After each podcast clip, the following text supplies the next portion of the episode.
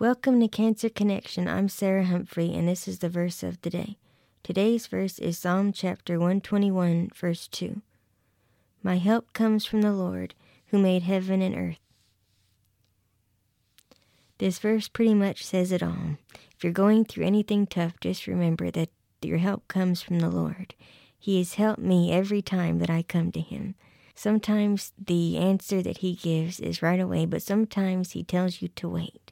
And I know that waiting is the hard part, but He will always answer you. So I encourage you, if you're going through anything hard today, to pray and ask Him for help, and He will be there.